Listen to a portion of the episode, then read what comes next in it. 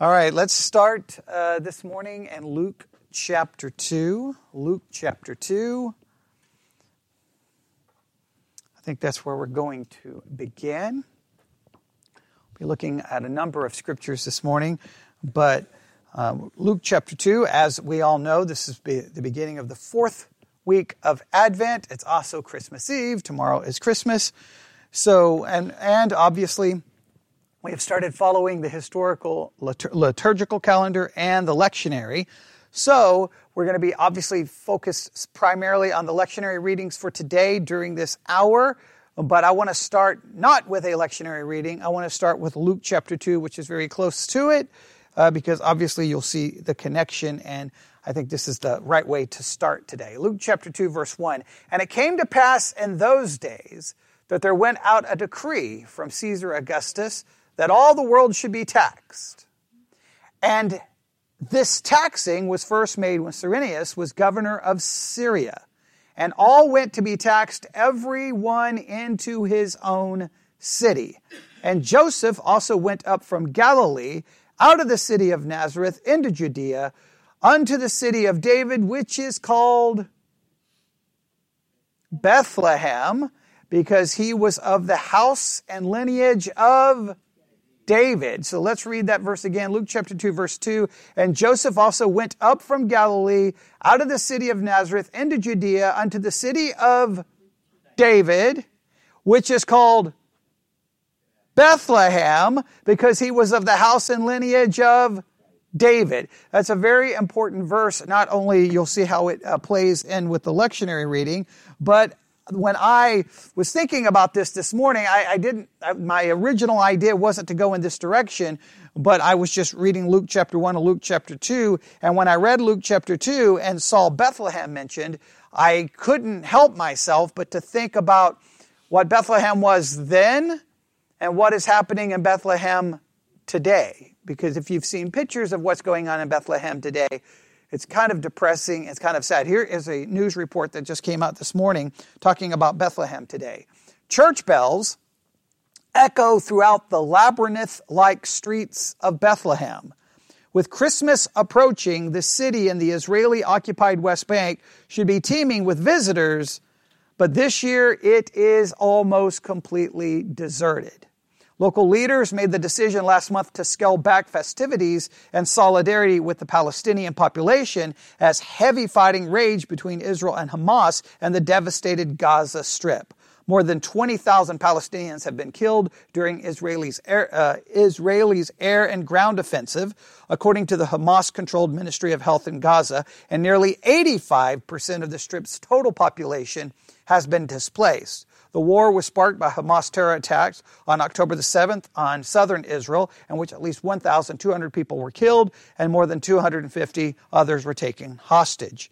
Many have ties to Gaza through loved ones and friends, and a sense of misery has fallen upon the city revered by Christians as the birthplace of Jesus Christ. Decorations that once adorned neighborhoods have been removed. The parades and religious celebrations have been canceled. Uh, in the city center, the traditional enormous Christmas tree of Manger Square is absent. Traveling into Bethlehem, about eight kilometers south of Jerusalem, is an ordinary and easy journey. The Israeli built West Bank barrier restricts movements, as do the various checkpoints leading in and out of the city.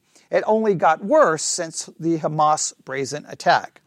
Even the Church of the Nativity, which became the first World Heritage Site in the Palestinian territories in 2012, is largely empty.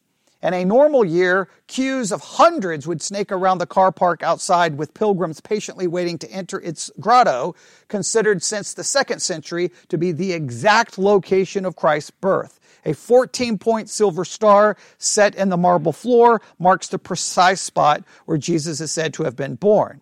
In the fourth century, Emperor Constantine founded a church on the site, which was destroyed in the year 529, only to be replaced by a larger structure, which forms the basis of the church today.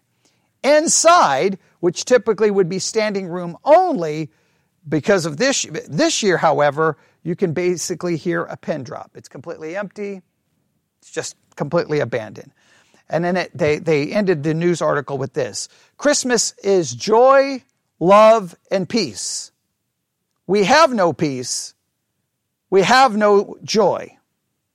It is out of our hands, and we pray for the leaders who will make the decisions uh, over the world uh, to God, uh, oh, uh, decisions all over the world to God help them, give them His light to make peace here and all over the world. But I like that phrase again. Christmas is joy, love, and peace. We have no peace. We have no joy. And that's how the article ends, describing the situation in Bethlehem today. In Bethlehem today, it's empty. There's no peace. There's no joy. There's no decorations. There's no celebration. There is nothing. And when you look at that, you can, you can say, well, that's sad. You can shrug your shoulders and say it doesn't care. But to me, it kind of symbolizes a bigger picture that deals not just with Christmas, but with so much. Because we know in the first Christmas, right? Quote unquote, the first Christmas. I know it wasn't called Christmas, but uh, during the birth of Christ, most people did not even know what was going on. In fact, the only reason they were there was because of taxes, right? They were there to pay taxes, right? It wasn't some big celebration. But yet, in spite of the fact that it would have been missed, in fact, as it would have been seen somewhat insignificant, maybe people would have walked by and seen, had pity for them, right? Because there was no room for them in the end. Maybe they would have had some pity for them, but there would have been nothing grand about it, nothing big about it, nothing nothing at all, right? In fact, you may have just like, oh, what's going on over there? Well, that's sad, okay, and just moved on, right? Well, those poor people, right? I wonder how they ended up in such a negative situation, right? You could have possibly just completely overlooked it. So I think when we, when I was reading this story about what's going on in Bethlehem and it's empty, and again, just that last paragraph, Christmas is joy, love, and peace, and we have no peace and we have no joy. I'm like, well, that's that's depressing but then I, after reading the article, I just typed out the, these words. A life of faith isn't lived out in a perfect world. It's lived out in the midst of brokenness, pain, sin, failure, hurt, and all the tribulations of life. Like, I think we sometimes think the life of faith is because we have faith, then there's going to be love, joy, peace, happiness, and everything's going to be great. There's going to be party celebrations, unicorns, rainbows, skittles, everything's going to be wonderful. But it doesn't work that way. The life of faith is actually lived out in the midst of all of that, which seems contradictory, right? Because you think, well, if I have, I'm living a life of faith, then the life of faith should make all of these other things better, should make it all perfect, but it doesn't always work out that way. In fact, the Christmas story kind of captures that. And I think maybe this year, sadly to say, because Bethlehem is completely empty, you can say, well, then what's the point? Right? I mean, because some people could say, well, if Christ was born there, what's the point? If it doesn't make everything better, if it doesn't make everything wonderful, what's the point? And so I can understand that frustration, I can understand that struggle, but I think it really challenges us to consider what the life of faith looks like and how we, we, we're to do so. So, kind of with that framework in mind, right? With what's happening in Bethlehem in real time as we sit here, the place is empty, right? And as many are mourning and grieving because they've lost so many, you know, at the Palestinian controlled area, they, their loved ones live where? Most likely in the Gaza Strip. And what's happening there? Well, people are dying, right? So it's not, it's not like a, a wonderful time. Somehow in the midst of all of that, well, I want us then to consider what the lectionary provides for us today, which is a couple of readings, and I want us to consider those readings in light of kind of this reality. You have a life of faith, and then you have life. And it's not so good. And, and we know that even if we don't live our lives and, and the situation going on in the Middle East, people's lives are still filled with what? brokenness and sadness and confusion. And sometimes their things are good and sometimes things are bad. And look, that's true outside the church. That's true inside the church. That's true inside the church. In fact, I received an email uh, late last night uh, from someone who listens to the podcast, and they were describing that their church just went through a church split. And that church split has now split his own home. Some of the family went with the church split. he didn't go with the church split. So now he's going to church by himself. Now you well hope that a life of faith would do what? That that wouldn't be the case. But the life of faith is lived in the midst of that, right? There's pain, there's suffering, there's family problems, there's church split, there's all of those things. And it, that's not the way we want it to be. So on this Christmas Eve, with the mindset, I want you to just imagine Bethlehem now. I mean, even in, the Church of the Nativity, you can hear a pin drop, as the article said. It's empty, right? And then there's mourning and weeping because of what's happening over in the Gaza Strip. In the midst of all that, and then if we could take what's going on in the Gaza Strip, we can also consider what's going on in the Ukraine, as Russia has invaded and so many people have died. We can talk about what's going on wherever, whether it's your personal life, where it's things happening on a global scale. What? We come to church, we can sing some Christmas songs, right? We can say, you know, Merry Christmas and, you know, exchange gifts, whatever, but does, I think it always leads to the question, how do we understand faith in light of all those other things? Because we want to think that faith will make all those other things better. So let's consider what the lectionary has to say today. The first reading, the Old Testament reading, is in 2 Samuel. So if you want to go there, we're just gonna we're just gonna read through these and you can you can tell me what you think, all right? 2 Samuel Instead of approaching this more in like a preaching way, we're going to approach it more of, well, the way I always approach it, much more just walking through the text. And I know no three points. okay, no three points, no clear outline. 2 Samuel chapter 7. In fact, to me, if you take a horrible story like the situation in the world, right, and you just try to present it and try to speak to it with three nice little put together points in a sermon, to me it's disingenuous and it really is not very nice to the people suffering because it can't be addressed in three little things, right? It can't be. So let's let's look at this and see what we find. 2 Samuel chapter 7 verse 1. 2 Samuel chapter 7 verse 1. Everybody there? All right, here we go. And it came to pass when the king sat in his house and the Lord had given him rest round about from all his enemies. That the king said unto Nathan the prophet, See now, I dwell in the house of cedar, but the ark of God dwelleth within curtains. And Nathan said to the king, Go, do all that is in thine heart, for the Lord is with thee. And it came to pass that night that the word of the Lord came unto Nathan, saying, Go and tell my servant David, Thus saith the Lord, uh, Shall thou build me a house for me to dwell in? Um, and we'll, we'll just, I'm just going to continue reading right through. They skip around, but I'm just going to read right through so we can get the basic story. Uh, whereas I have not dwelt in any house since the time that I brought up the children of Israel out of Egypt, even to this day, but have walked in a tent and in a tabernacle. And in all the places wherein I have walked with the children of Israel, spake I a word with any of the tribes of Israel, whom I whom I commanded to feed, uh, to feed my people Israel, saying, Why build ye not a house of cedar? So it's kind of interesting. We see a basic concept. David looks at the situation going, I should build a, a, a permanent place for the ark, right? And then Nathan is like, Do what?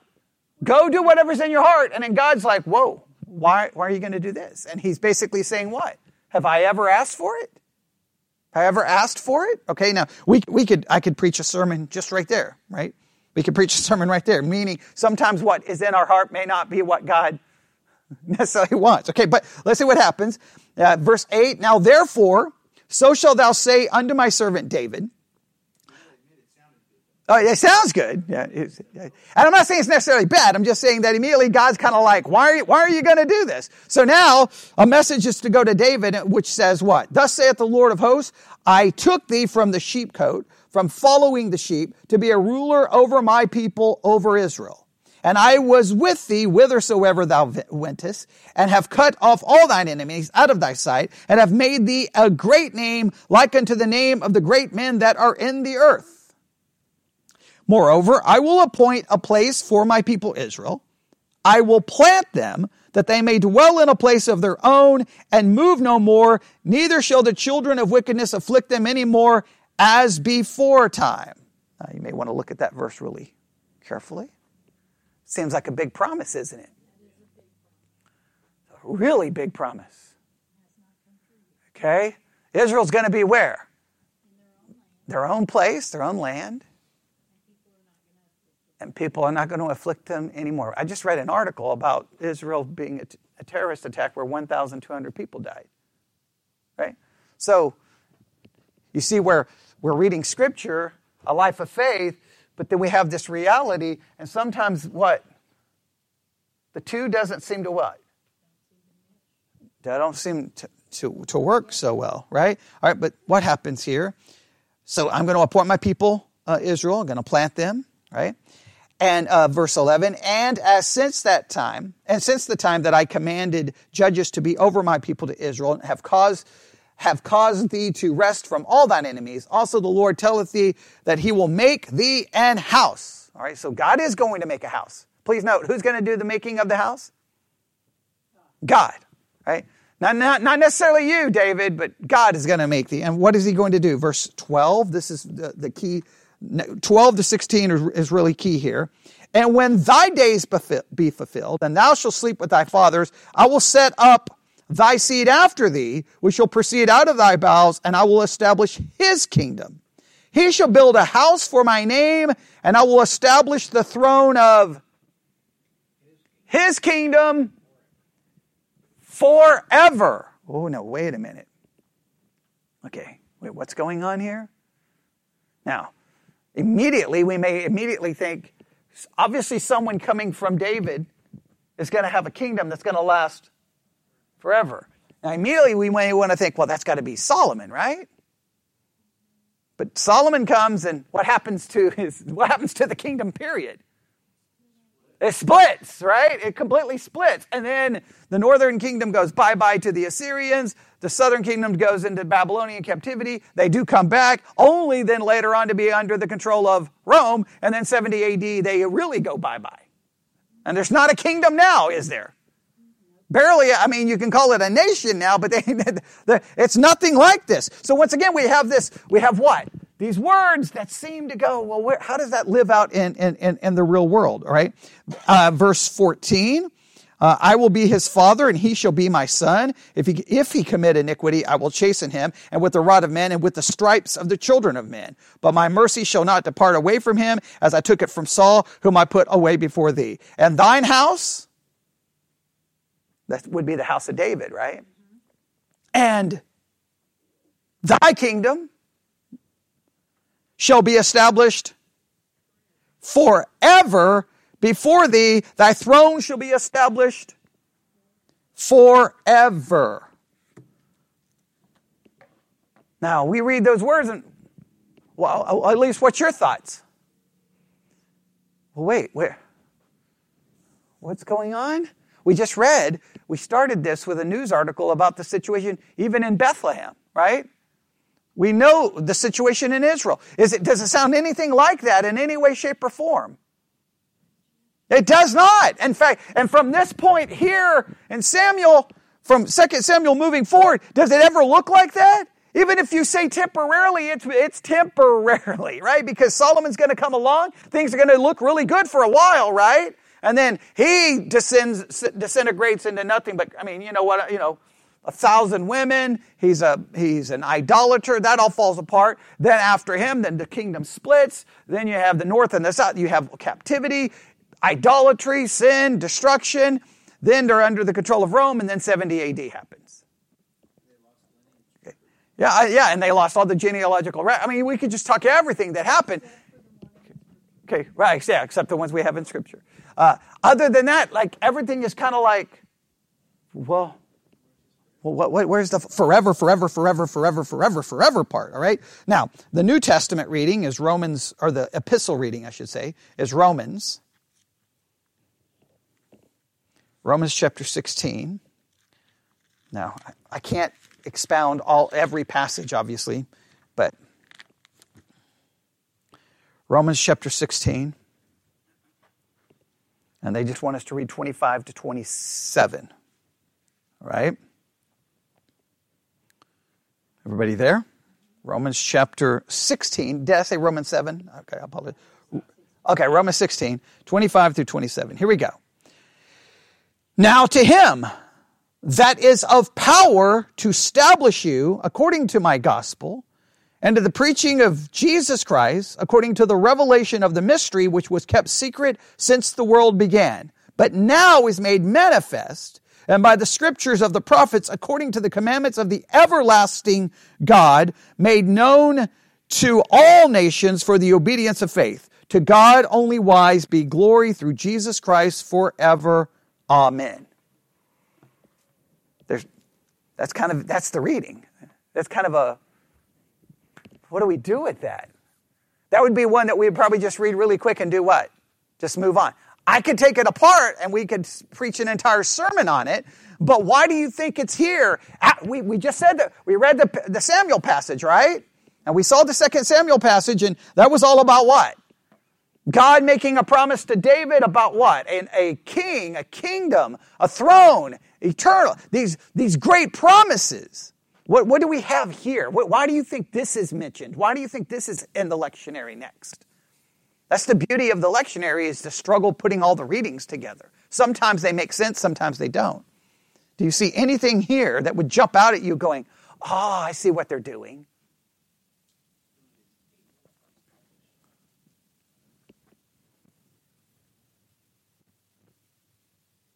Well, okay, let me try to help you here. We have the preaching of whom? Jesus Christ, okay? Now, this is not emphatically connecting it to Samuel, right? Emphatically, but I think we've already established that whatever is being promised to David didn't was not fulfilled in Solomon. Correct? Right?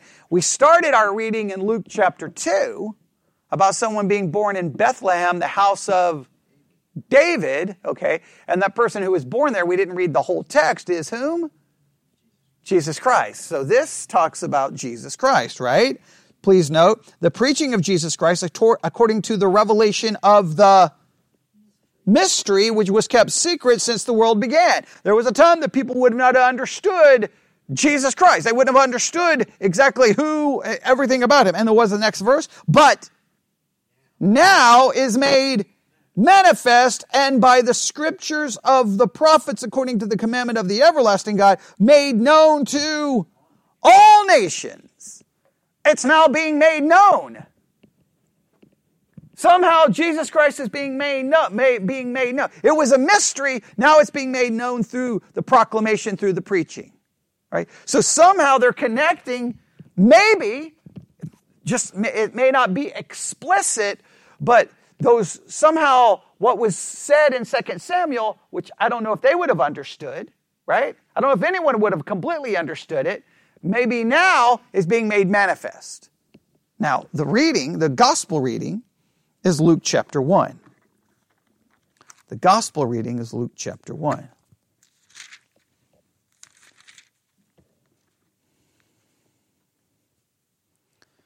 Right, now we could start in Luke chapter 1, verse 1, and just start reading the whole, but they want us to jump down to verse 26. All right, I, w- I want to read like everything in Luke, but that's okay. All right, let's at least start right here. You ready? Luke chapter 1, verse 26.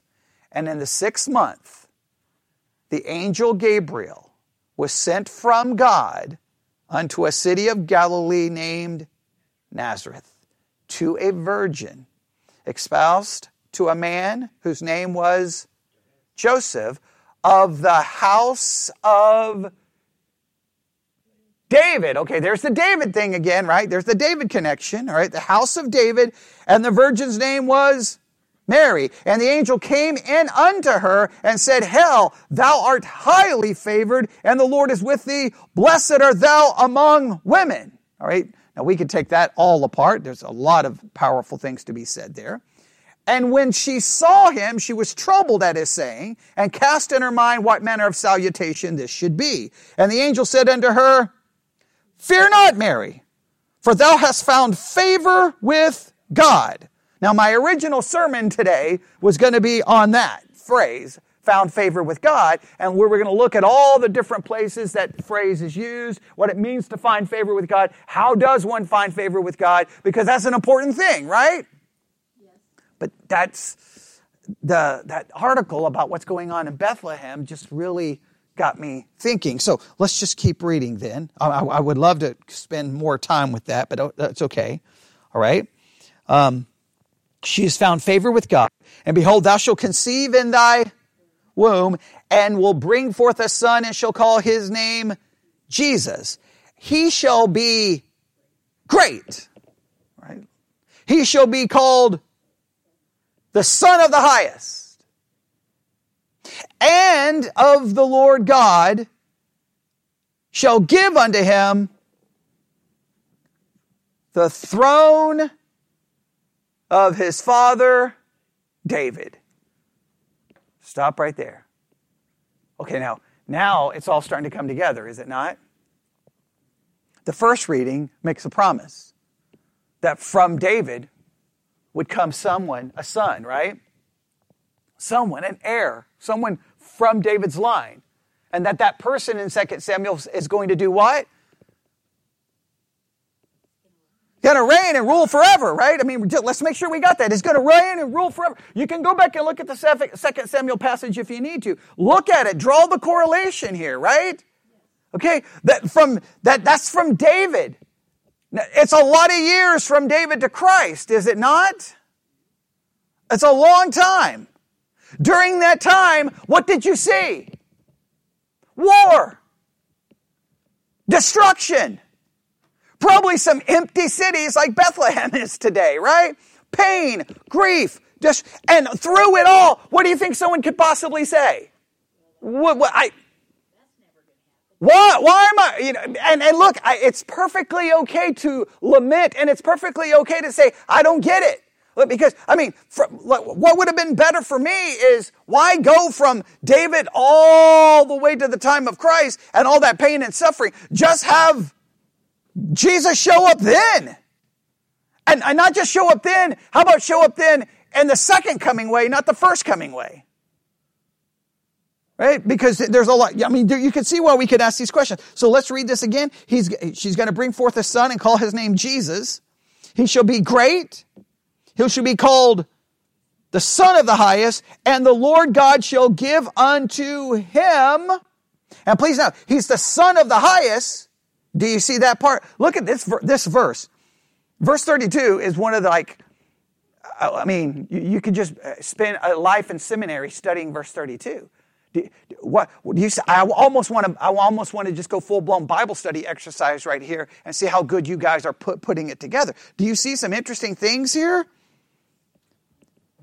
He shall he shall be called the son of whom? The highest. He should be called the Son of God, basically, right? However, he shall be given unto him the throne of his father David.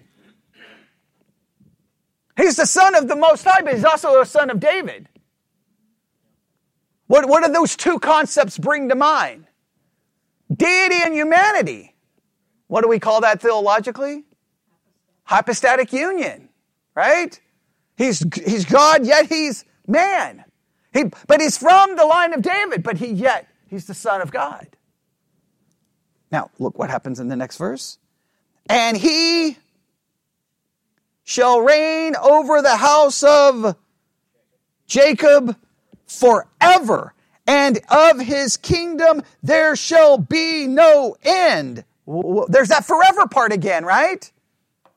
There's gonna be, there's gonna be a, there's gonna be this wonderful idea in 2 Samuel that, that from David is going to come someone who's going to be, there's, there's going to be a kingdom, there's going to be a throne, it's going to be forever. And now here, it's very specific. Who's he going to rule over? Just look at the verse.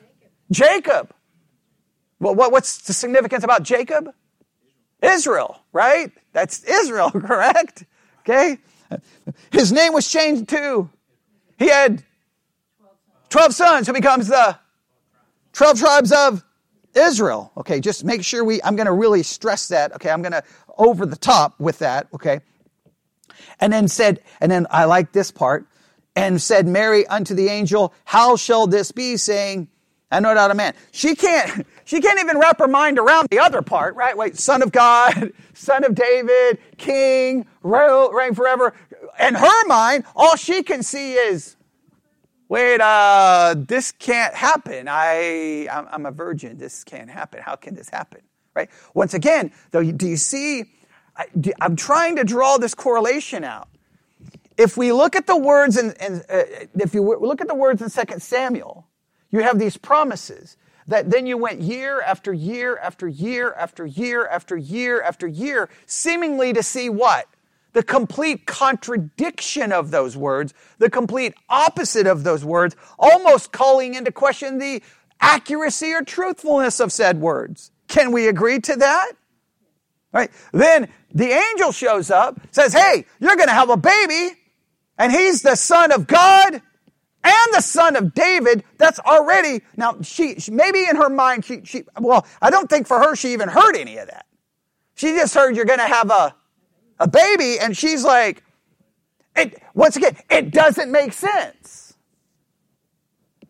Agreed? Okay, ne- what happens next? And the angel answered and said unto her, The Holy Ghost shall come upon thee, and the power of the highest shall overshadow thee. Now, remember Romans? What did Romans say?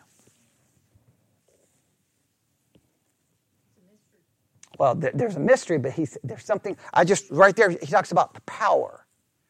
Does the Romans talk about God's ability to establish his power? God is able. God is able to establish, right? Does it not talk about God's ability? She's, what is she questioning? How can this be? I want to make it clear. That's, that's the whole thing. And second Samuel, when the promise is made, at first it would have probably looked like, okay, okay, that makes perfect sense. I'm going to have a son. It's going to work, right?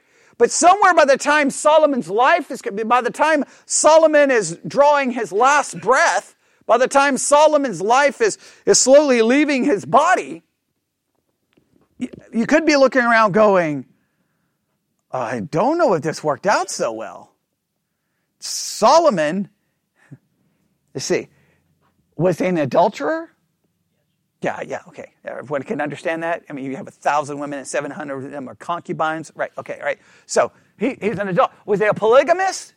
Yes. Was he an idolater? Yes, okay. That you, you would start thinking, this, this is not working. Can we agree? and then everything that follows after. The kingdom is split. How good are the kings on the north side? All bad, right? Okay, the south side is the south side, south side of town. Okay, that's a mixed bag as well. Okay, so then that all is is idolatry, destructions of temple, the temple, craziness. So you would be like, where does it go? By the time you get to the, the intertestament period, there's rebellion, there's, there's fighting, there's still more war, right? The Jews are still fighting war, right? There's some victory, but then by the time you open up your Bible to the New Testament, Rome has got their boot on their throat. And you're kind of like, what is going on? There, there's no one on their throne. There's no king. They still have the temple. Once again, it doesn't make any sense, right? So, in a sense, Mary pictures the. It makes no sense. How can this be? And what, what is, what, how can it be? What's the exact words? The power of the highest shall overshadow thee before thee, that the holy thing which shall be born of thee shall be called the Son of God. And behold, thy cousin Elizabeth uh, hath also conceived a son in her old age, and this is the sixth month with her, who was called barren. Do you see the, the what, what's happening here? One's a virgin, one is barren. When you have a woman who's barren, you have a woman who's virgin, what should be the end result of those two things? No children. Nothing should be birthed. Right? It should be empty. But something happens. Why does something happen? because the power of God. Now, that is a picture of everything that's happened to the nation. Has there been a promise to the nation? Yes, at that point. Who was on the throne? Rome. Israel's barren in a sense, right? They, they, they're empty, they're barren. So some, God is going to have to do something miraculous. Right? Would you agree? Do you see the picture that's being built?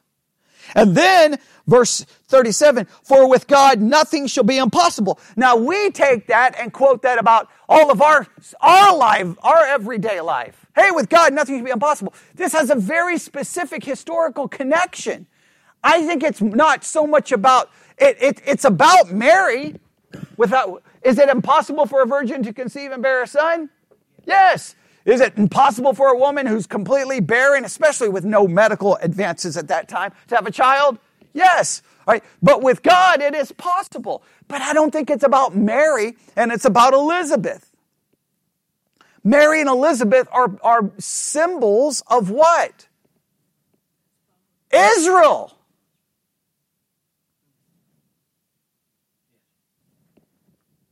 They're barren. Is there, is there a king on the throne? I thought someone was supposed to come is going to rule and reign forever. It, it hasn't happened. And now here's the announcement of how it's going to occur. A son is going to be born who is a son of David, but happens to be beyond their even comprehension the Son of God. And why is it going to have to be the Son of God? Because it's going to require the Son of God to do what's going to need to be done. Because Israel needs more than just a king on the throne. They need someone who will take care of their sins. Please go back. We see a hint of that, even though Luke doesn't tell us. Look at Luke uh, 131. He's going to be called what?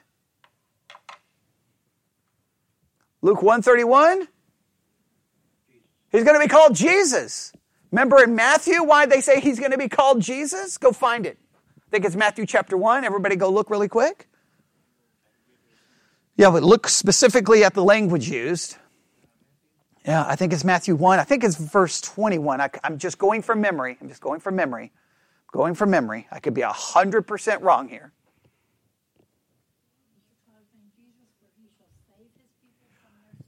He shall be called Jesus because he will save his people from their sins.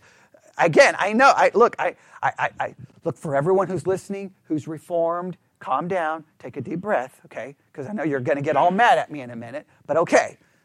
Clearly, this is a very Israel centric concept here, right?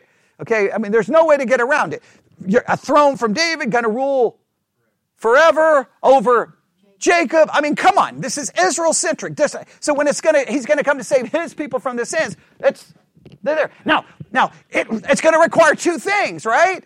He, to save his people from their sins, it's going to require someone to be able to die for their sins. So he's going to have to be human, right? Truly human. However, he can't be completely, he can't be just human because humans are sinful. So he's going to have to be the son of the Most High, born of a virgin. Therefore, he does not have a sinful nature, and it's going to require some kind of the power of God to do the impossible.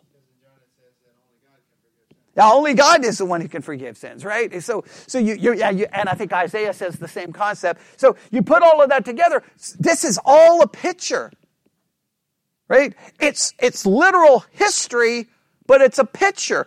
Two barren women are the, are the symbol of as Israel is broken and barren, God is going to have to overshadow them to bring about the impossible.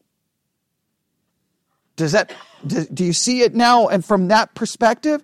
And then Mary said, un, and, and then Mary said, behold, the handmaid of the Lord, that was uh, uh, something I did in a podcast for people to work on. Be it unto me according to thy word, and the angel departed from her. Now we could spend a lot of time looking at her submissiveness there, right? Her willingness, right? Being called to handmaid. There's a lot we could do there, but I'm looking at this bigger picture. Now, so here is what I want us to consider. All right? First, well, we'll just get we'll get this theological issue out of the way. We'll get this theological issue out of the way. I understand 1000%. Well, you know what? I'm going to state it this way. Instead of trying to fix the theological problem, I'm going to present it this way. The reason we have a theological problem, to me, is key, and it goes back to how we started. I started by reading about Bethlehem today, and it is empty, and there seems to be no hope, there's no joy, there's no peace. It seems to be contrary to anything faith would say. I will argue when you go back to 2 Samuel and you see those promises, and that's just one of many, and you look at all the promises, and you look throughout history, you, the church itself, even people of faith, looked at some of them and did what? Uh, this is not going to happen. Something's wrong, something's wrong, something's wrong. And what? And they were really confused when 70 AD occurred. Because temples wiped off the face of the earth and Israel is gone. And so, what was the solution by people of faith? It's barren. It's barren. There's just no way. How can it be? Israel doesn't exist. And so we came up, so Christians came up with a great solution, right? Hey, because on one hand, they argued that the Bible has to be true. So then they were like, okay, okay, he is going to rule, but he's not going to rule over Israel. He's going to rule over spiritual Israel, which is the church. They needed a solution. And you can see why they would need a solution, right? Because it looked barren, it looked impossible. How can it be?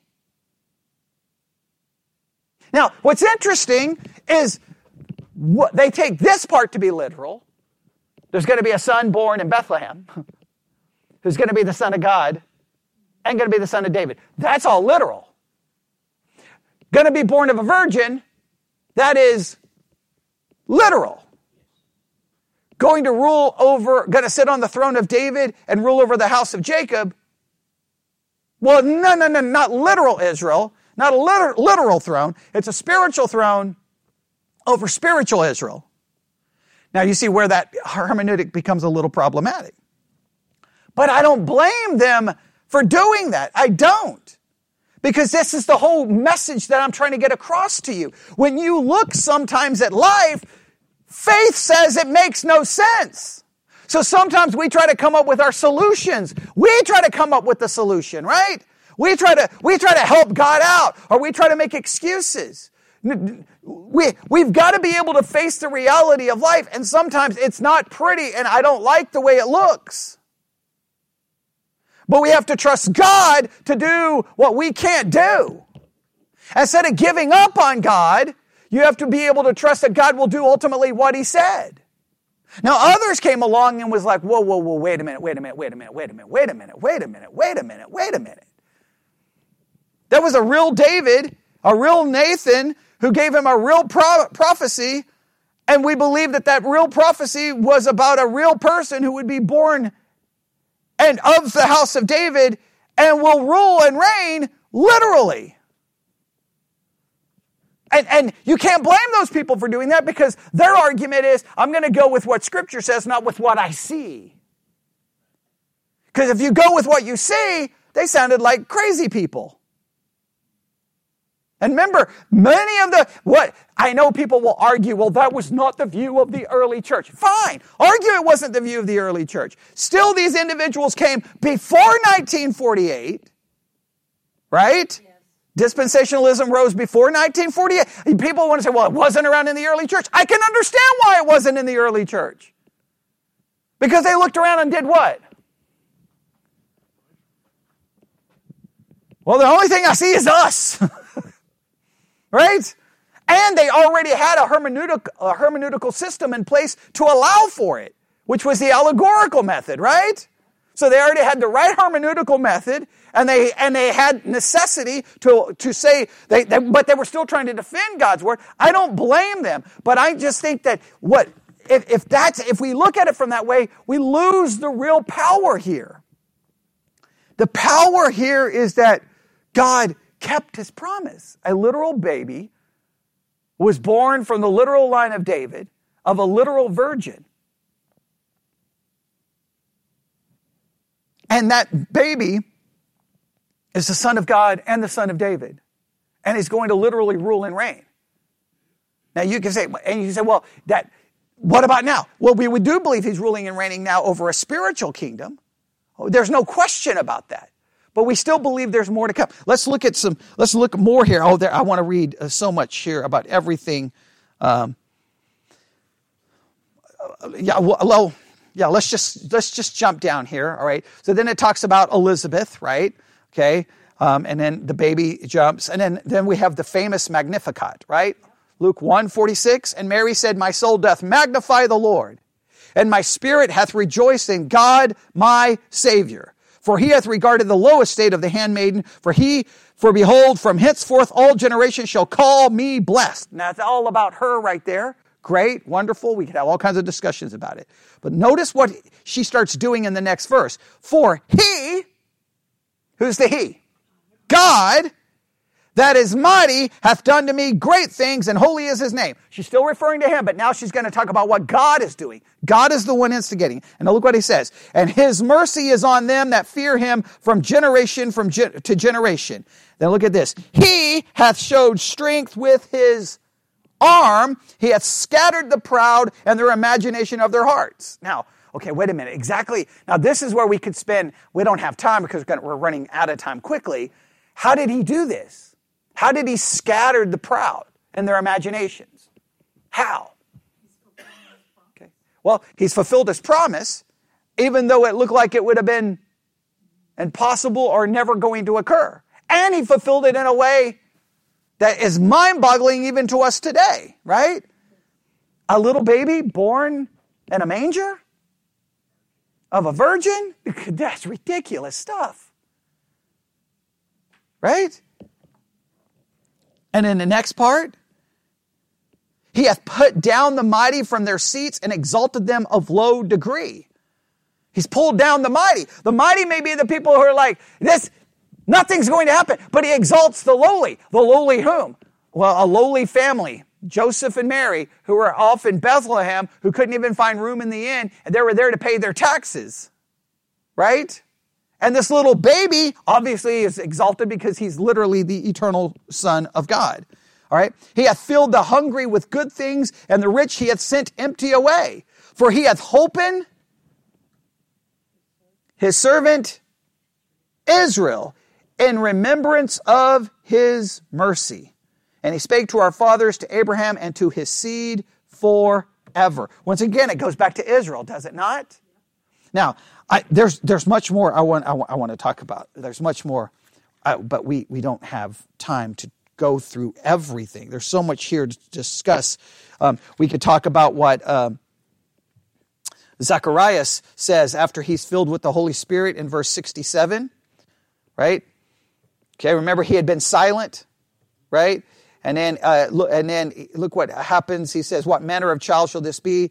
And the hand of the Lord was with him, and his father, Zacharias, was filled with the Holy Ghost, referring to John the Baptist, right?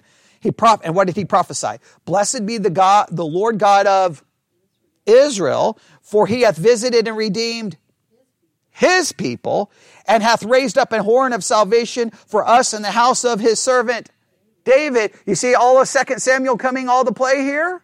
Right?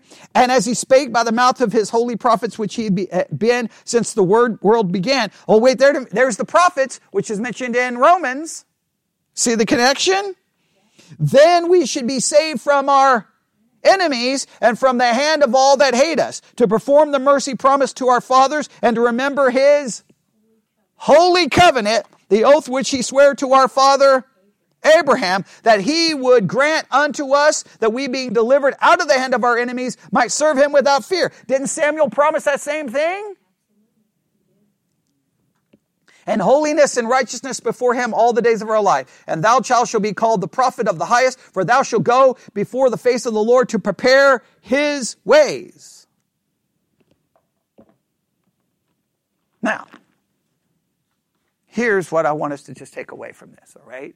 There, I, I mean, I didn't write out like specific lessons, even though I want to. I think there's enough there for you to just take it back. But I'm just going to go back to my first statement that I made. If you want to write anything down, I want you to write this down. A life of faith isn't lived out in a perfect world. It's lived out in the midst of brokenness, pain, sin, failure, hurt, and all the tribulations of life.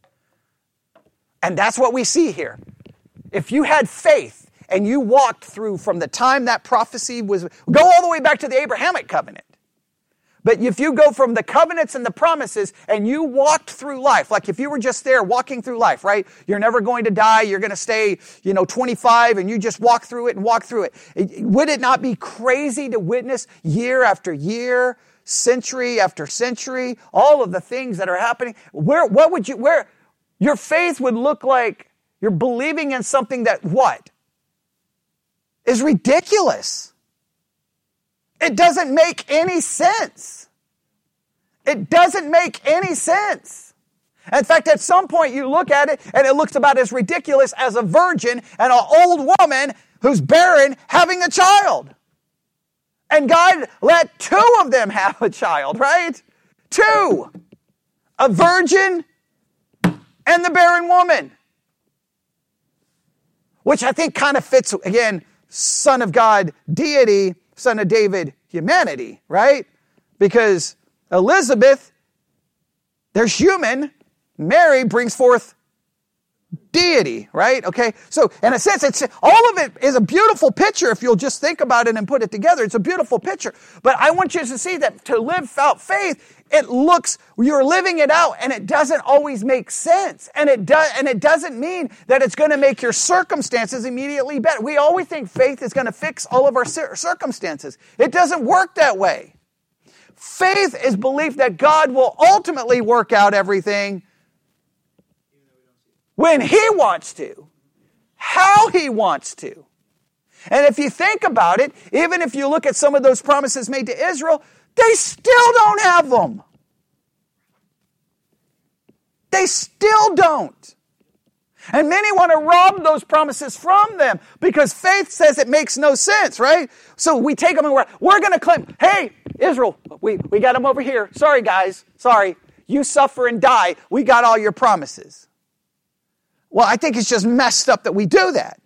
But to me, we do that because faith, are, we can't see the reality. Now, the problem is God's solution is not always in our time.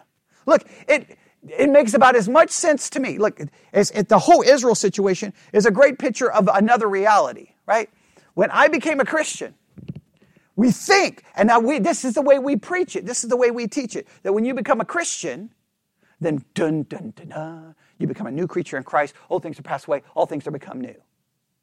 Well, anyone who's been a Christian for five minutes immediately knows that is not true practically.